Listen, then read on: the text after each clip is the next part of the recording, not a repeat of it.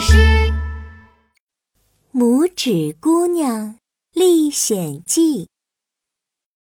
拇指姑娘是一位只有拇指那么大的小女孩，她住在一朵玫瑰花里。拇指姑娘非常勇敢，她敢从一朵花跳到另一朵花上，还敢在天空中荡秋千。更厉害的是，拇指姑娘还把一条闯进花园的眼镜蛇给赶走了。一只癞蛤蟆听说拇指姑娘这么勇敢，跳到花园里找拇指姑娘。我我拇指姑娘啊，拇指姑娘，你能不能帮帮我呀？拇指姑娘探头一看，原来是癞蛤蟆呀！癞蛤蟆，癞蛤蟆，你怎么了？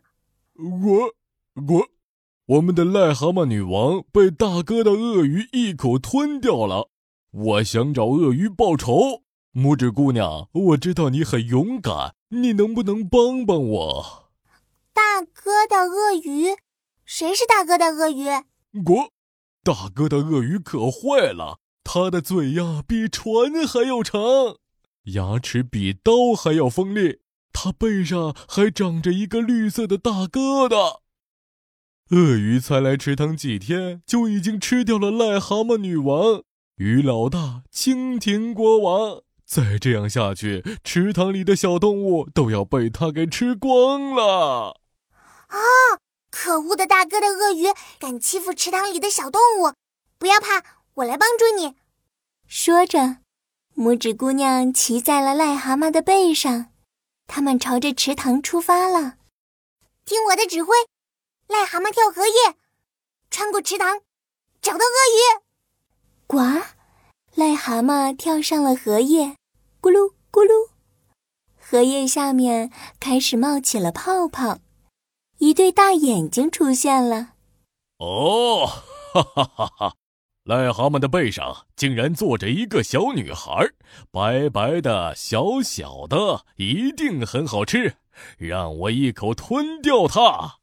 说这话的就是大哥的鳄鱼，他张开了大嘴巴，想要一口吞掉拇指姑娘。癞蛤蟆跳跳跳！拇指姑娘指挥着癞蛤蟆在荷叶上跳来跳去，躲避着大疙瘩鳄鱼的攻击。大疙瘩鳄鱼只咬到了一嘴巴荷叶。可恶，让你们尝尝我的厉害！大疙瘩鳄鱼甩起了它的长尾巴，啪的一下，把拇指姑娘和癞蛤蟆拍到了水里。拇指姑娘受了伤，晕了过去。她在水里飘啊飘啊，也不知道飘了多久。拇指姑娘醒来的时候，她正躺在暖烘烘的被窝里呢。一只头发花白的田鼠奶奶正在一旁烤地瓜呢。太好了，你终于醒过来了，来，先吃点东西吧。原来啊，田鼠奶奶把躺在岸边的拇指姑娘救回了家。拇指姑娘吃了一点烤地瓜，她感觉身体有了力气，她把自己遇到大疙瘩鳄鱼的事情讲给了田鼠奶奶听。我也听说过大疙瘩鳄鱼，它可是一只很坏很坏的鳄鱼，池塘里好多小动物都被它吃掉了。大疙瘩鳄鱼这么可怕，你还想打败它吗？我一定要打败它，等我把身体练强壮，把本领学会，我再去找他。拇指姑娘，你可真是一个勇敢的女孩。你等一等，我有一个秘密武器送给你。没一会儿，田鼠奶奶抬着一个木头箱子回来了。拇指姑娘打开了箱子，哇，亮闪闪的！田鼠奶奶，这是什么？这是一把蓝宝石做的宝剑。它锋利无比，可以劈开石头。你带着这把宝剑，一定可以打败大疙瘩鳄鱼。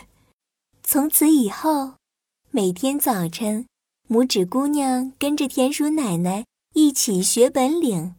他们沿着小河跑步，他们练习跳跃、击剑、瞄准。一个月之后，拇指姑娘已经把本领练得很好了。她能跳过高高的石头，还能一下就击中目标。田鼠奶奶看见拇指姑娘这么厉害，乐得笑开了花。拇指姑娘，你的本领已经练得很棒了，但是你要特别小心大哥的鳄鱼的长尾巴，它的尾巴力气非常大。鳄鱼的尾巴的确很厉害，田鼠奶奶，那我们该怎么对付鳄鱼的长尾巴呢？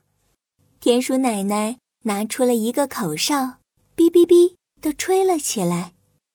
天空中飞来一只大大的红蜻蜓，红蜻蜓停在了拇指姑娘面前。哦，我知道了，只要坐在红蜻蜓的背上，飞到天空中就可以躲开鳄鱼的长尾巴了。